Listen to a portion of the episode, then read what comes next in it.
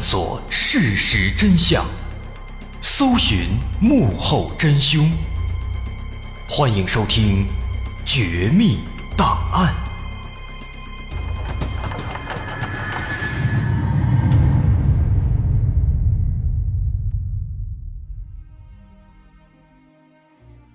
还原事实，探索真相。欢迎来到今天的《绝密档案》，我是大碗。在之前的两集当中，咱们大概介绍了深圳九五特大抢劫杀人案的大概案情以及警方的侦破过程。但了解了这些剧情之后，相信我们对这些凶手背后的故事，他们是如何走上这条罪恶之路的，都感到好奇。那咱们今天。接着上回茬来说说这些年轻的罪犯的故事。一九九二年，傅红琼十八岁了。这个女孩出生在贵州省毕节市长春堡镇，她的父母都是乡村教师，都是知书达理的老实人。但可惜的是，傅红琼却不是。在这一年成年之后。十八岁的傅红琼告别家人，来到了深圳打工。到这儿不久，他就认识了来自广东省丰顺县埔寨农场的二十四岁的小伙子张小建。当时在深圳打工很累，傅红琼不愿意吃苦，他喜欢安逸的生活。而张小建呢，在跟他接触的过程当中，发现傅红琼爱慕虚荣。于是立即对他展开了追求。这张小建挺聪明，他谎称自己是做生意的，很有钱，而傅红琼只要做了自己的女朋友，就可以不用工作了。这个待遇，傅红琼马上就被吸引了。很快，他就从工厂辞职，跟张小建同居了。但傅红琼不知道的是，自己的这位男朋友，很快就会发生一次。改变他们俩命运的巨大的蜕变。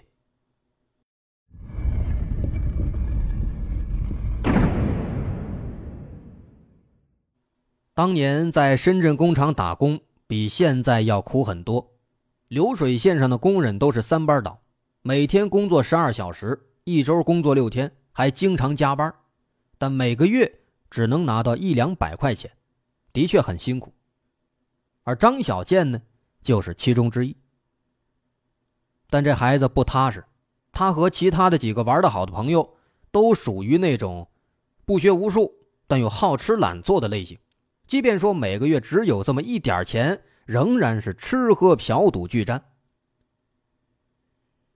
在九三年四月的一天晚上十点多，这张小建和他的三个朋友从一家歌舞厅里走出来，这个时候。他们在歌舞厅里已经用掉了最后的一点工资，他们身无分文，而此时距离工厂发薪水还有大半个月呢，这接下来的日子要怎么过呢？四个人在大街上晃悠，看着川流不息的车流，其中这个张小建的弟弟叫张小坡，他灵机一动，他说：“咱们干脆抢一辆车。”到老家丰顺县把它卖了，丰顺到处都是走私赃车的，一辆车随随便便也能卖好几万。这句话说出来，张小建眼前一亮，连连点头：“哎，对了对了，就这么干！他妈的，工厂一个月才几个钱啊？这几万块要多少年才能挣着？”他一边说呢，还拍拍身边的其他人问：“哎，你们怎么说呀？”旁边的陈伟祥立即回答：“干啊，绝对干啊！没钱，三陪小姐都不搭理你。我宁可过着一年有钱的日子就死，也不愿意没钱窝囊一辈子。”所以就这样，这四个人一拍即合，打算抢车了。这敲定主意，说干就干。他们的第一目标是出租车，为什么呢？出租车你好上啊，一招手上车了。然后找机会把司机弄下去，他们抢了车再开出去卖掉。所以呢，他们就在这个街上等着。但是等了半天啊，感觉这些车都不安全。为什么呀？因为很多这个出租车主副驾驶之间有那种防护网，它不好下手，而且很多出租啊还有这个无线对讲，所以说都不太安全。他们等啊等，等了半个小时，哎，终于看到了一辆桂冠牌的白色出租车。仔细一看呢，这车一是外地牌照，二是没有安全隔离网，三是没有无线对讲器，这绝对安全啊！四个人互相一使眼色，招手把车拦下来。上车以后，随便说了郊区的一个远的地方，然后就等着了。等到这车开到郊区的偏僻地区了，张小健坐副驾驶上，突然就掏出一把匕首，抵住了这司机的脖子。司机吓坏了，一动不敢动，连连求饶。这四个人哪管这个呀？用绳子把这司机给制服、捆绑起来，扔到后座上了。但这司机搞定了，车到手了。对于如何处理这个司机，四个人犯愁了，因为他们一开始没想那么多，就光想把这车抢走卖掉，没准备杀人。所以当时有人就提议说，把这司机扔下去得了。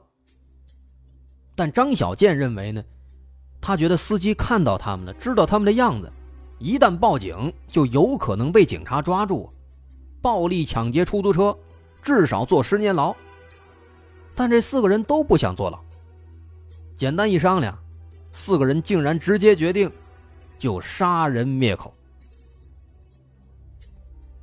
但这毕竟是第一次杀人，四个人都有点心慌。他们先是捡了一块石头，对着这司机脑袋是一顿乱砸呀，司机疼得嗷嗷叫，被砸得满头是血，后来直接晕过去了。第一次啊，这四个人也紧张。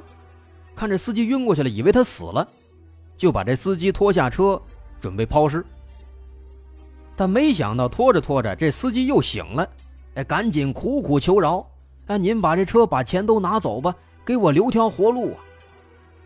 这四个人哪管这个呀，又开始拿着石头对着司机脑袋一顿猛砸，这一次把这头骨都给砸变形了，他们才停手。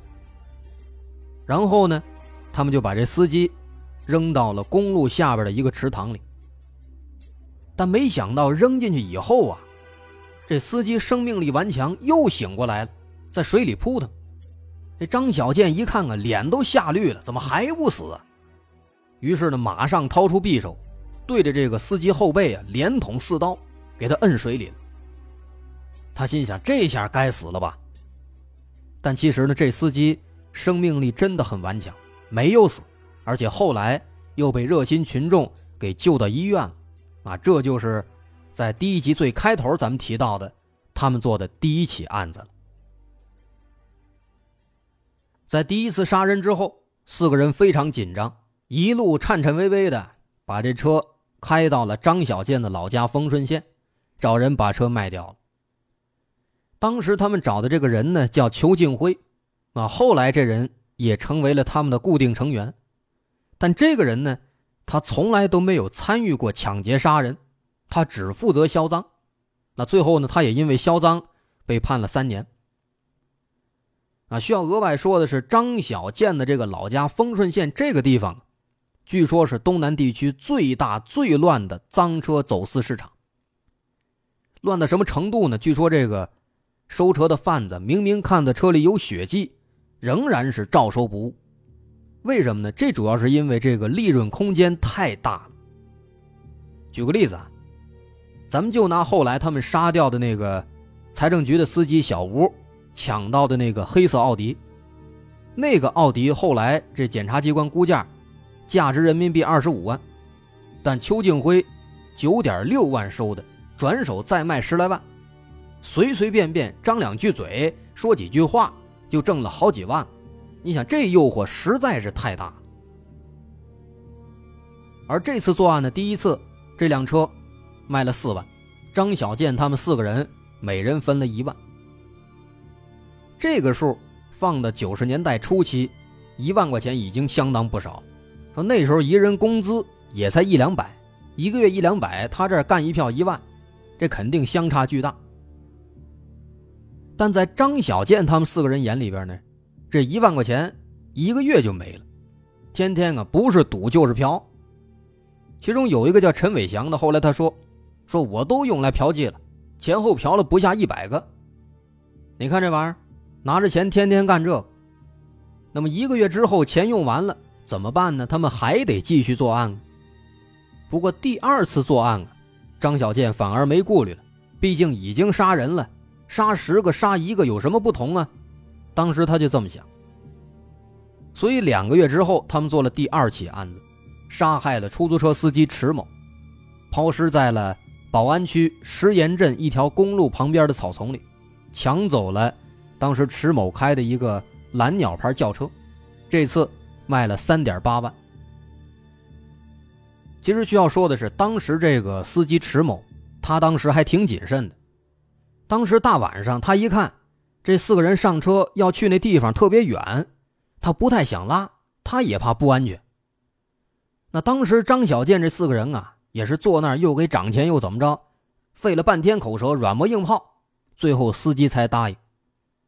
其实如果当时这个司机迟某再多坚持一下，也许就不会发生这场悲剧了。啊，这是第二起案子。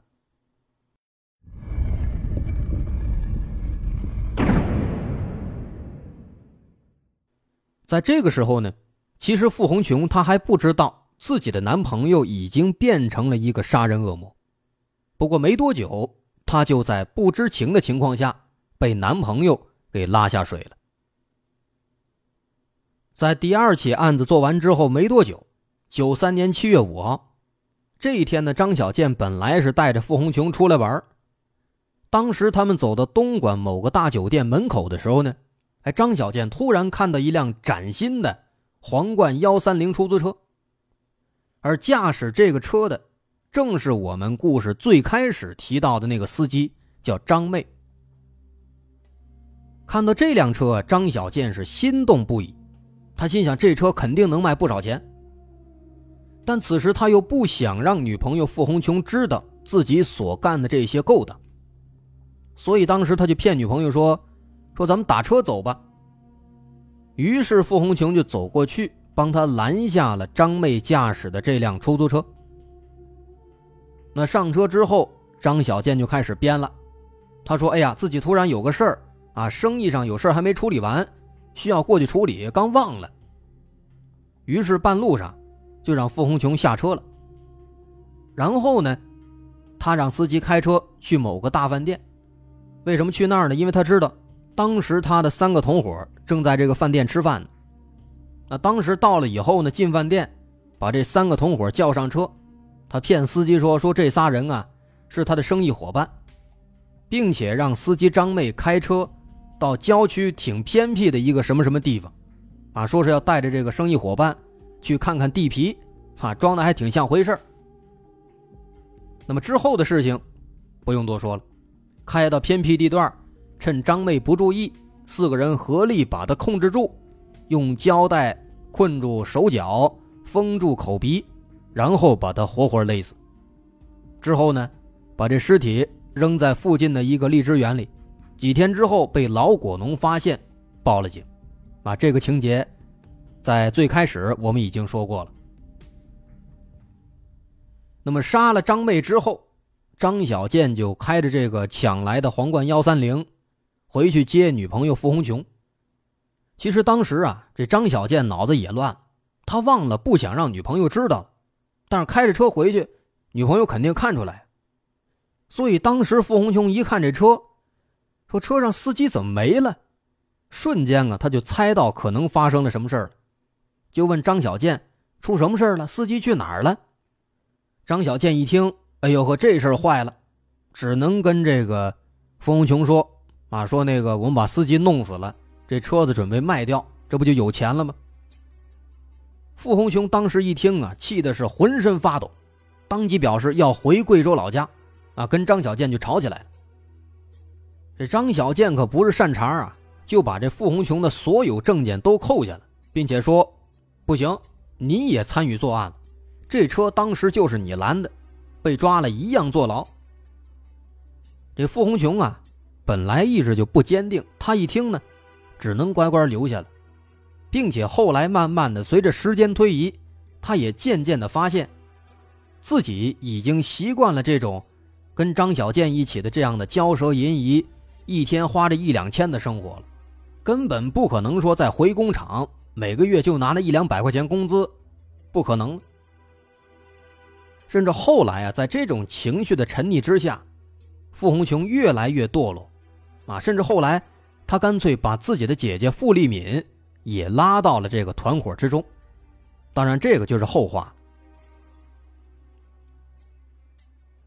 说当时这个出租车司机接连遇害，东莞和深圳的出租车公司呢也开始警觉起来了，啊，几乎所有出租车都紧急加装了防护网和对讲电台，甚至很多司机啊还随身携带这个铁棍等等武器。那这时候张小健他们一看，感觉抢劫出租车已经变得困难了，于是这时候呢，他们转变矛头。开始打这私家车的主意，但是私家车它肯定不是出租车呀，肯定不能说你一招手它停了，这不可能。那么他们怎么才能上车，才能成功的抢到这些私家车呢？这个时候啊，张小健就想到了自己做的上一起案子，他想起来上一起案子是傅红琼打的车，身为女孩他很容易的就把这出租车给拦下了，给打住了，而且当时上车之后，他们说去很远的地方，这司机也没有犹豫，直接开走了。但反观之前做的第二起案子的时候，当时却是费尽了口舌，才让那个司机拉他们。那这个情况其实就凸显了女孩的优势啊，身为女性，不容易引起怀疑。那么如此一来，他们完全可以利用这些女孩。来更加方便的作案。当时在深圳那边，卖淫嫖娼很猖狂啊！想想当年那个东莞，其实就可见一斑了。所以张小健觉得这是一个机会，漂亮女人的肉体，这不管是出租车司机还是私家车司机，应该都很容易上钩啊！通过女人色诱司机到他们的出租屋里，然后冲出来干掉司机。抢夺车子，太完美了。就这样，他们的这个杀人抢车计划又进一步升级了。但这种色诱计划显然需要更多人手，于是呢，张小健开始着手扩大他们的团伙。在之后的几个月当中，他陆续把自己的妹妹张小凤、妹夫陈景德，还有他弟弟张小坡的媳妇谢秀云，通通都拉到团伙里了。鼎盛时期，他们团伙十六个人，其中有七个是张小健的亲戚，而这十六个人当中的六名女性，也都是他们的女朋友或者媳妇儿，可以说啊，俨然就成了一个家族企业了，啊，当然这家族咱得画引号。那么在制定了他这个色诱计划之后啊，他们这效率显然也提高了，啊，最先遇害的，就是财政局的那个司机小吴。九三年八月十七号，张小健的三个亲人姐妹花，啊，怎么说亲人姐妹花呢？分别是他的女朋友傅红琼，他妹妹张小凤，还有弟媳谢秀云，啊，仨女孩在机场附近色诱了这个司机小吴，啊，骗小吴说，哎，咱们一块到发廊玩四 P 呀。结果刚到出租屋，哪来的四 P 呀？都是一帮大汉子、大小伙子，冲出来。对着张小健啊一阵拳打脚踢，最后把他勒死了。之后呢，把他尸体抛尸在了路边草丛里。说他们就这样继续作案啊，甚至随着这个作案次数越来越多，这六个女人还研究出了一套自己的技巧和流程。首先进屋之后，先打开录音机，专门放那种又燥又吵的歌，调的最大声。这一来呢，是给潜伏的小伙子们打报告；二来呢，也是为了给凶手杀人提供掩护，哎，不容易被人发现。其次呢，他们勾引这些司机上楼之后啊，会在找借口离开，然后呢，偷偷溜到门外，把大门锁死，堵住他们的逃生之门。比如之前咱们说的那起死里逃生的案件当中，那个女人就是借口说拿避孕套离开了，司机后来想走，就正好看见那个女人在锁门，哎，这是他们进行的第二步。最后一步呢，这帮女人出门之后，在外面找地方藏起来，听到后来这音乐关了结束了，哎，表示一切办妥了，然后他再回到屋里假装送客，实际上是去帮忙搬运尸体，然后。野外抛尸，那么就用这样的手段，最早参与的这个傅红琼，参与作案六次，杀死六人，抢得汽车六辆。之后，张小健弟媳谢秀云，参与作案五次，杀死五人，抢得汽车五辆。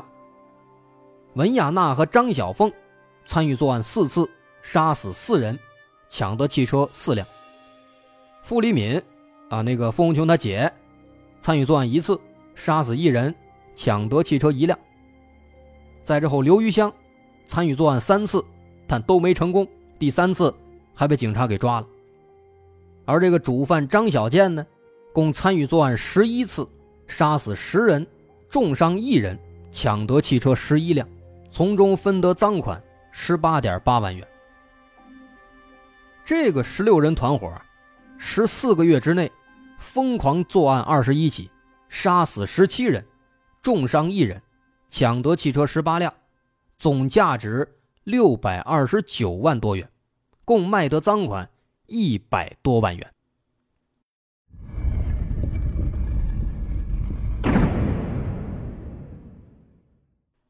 我们需要说的是，这个色诱计划其实只是他们团伙行动的一部分。除了利用女人，再后来，他们甚至还想到了一种能够让自己亲自出马、进一步提高效率的办法，那就是冒充警察。这个这是张出强的主意。那这也得益于张出强的长相啊，斯斯文文，不像个坏人。穿上警服，别人一看呢，很容易中圈套。所以，仅仅用这样的办法，张出强就犯下了三起案子。他们的套路呢，其实也很简单，但也最致命。张出强穿上警服，带上这个假的治安执勤证，有时候甚至还会拿着手铐去打车，谎称说有紧急任务要去什么什么地方，然后找机会把这司机给制服，活活累死。那么在这几起假冒警察杀人抢劫的案件当中呢，有一个特殊人物，这个人叫刘高文，这个人最可气。啊，虽然说这个人他只跟着做了一起案子，但是这个人的身份是宝安区某派出所的治安员，同时也是十九区的副队长。这些案子里所有的警服、手铐、治安执勤证、警用三轮车，都是他提供的。那这个人这不用说了，后来直接枪毙了。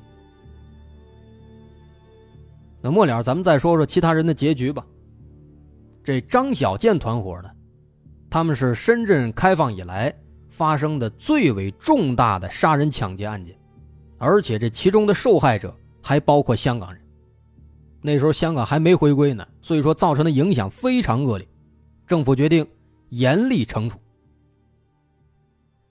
九五年十月二十五号，深圳市中级人民法院作出一审判决：张小建、陈伟祥、张出强。张小坡、陈强、陈景德、傅红琼、谢秀云、陈子奔、裘德喜、文雅娜、张小凤、傅立敏、刘高文，总共十四人，死刑，剥夺政治权利终身。判处刘余香有期徒刑二十年，剥夺政治权利五年。判处裘敬辉有期徒刑三年。不过呀，在这个一审判决之后，其中这个张出强、陈强、傅红琼、陈子奔、裘德喜、文雅娜、张小凤、傅立敏还有刘高文，他们不服，又向这广东省高院提出上诉了。这上诉之后啊，就厉害了。十二月十一号，广东省高院首次组成了一个以院长担任审判长的巡回法庭，这样进行了二审审理和判决。最终呢，鉴于其中一个上诉人傅立敏啊，傅红琼他姐，这个人呢，只和其他人共同作案一次，而且不知道张小建他们要把那个人杀害，啊，比其他主犯作用稍次，所以把他从轻判决，由一审的死刑改为死缓，缓期两年执行。那这两次审判的结果，简单来说，直接参与杀人的十五名案犯当中，有十三个被枪毙了，傅立敏判死缓，只有三次作案未遂的刘余香。被判了二十年有期徒刑，所以说这起案子很让人唏嘘。这十六名案犯，通通都是小伙子、小姑娘，平均年龄只有二十出头，全部都是处在如花似玉的青春年华。但是呢，他们却用宝贵的青春，为自己铺设了一条通向罪恶的道路。他们选择用这样的方式。度过一生仅有一次的青春年华，也实在是让人唏嘘啊。好，这起案子到这儿，咱们就说完了。我是大碗，我们的微信公众号在微信搜索“大碗说故事”，点击关注即可。好，今天就到这儿，咱们下回再见。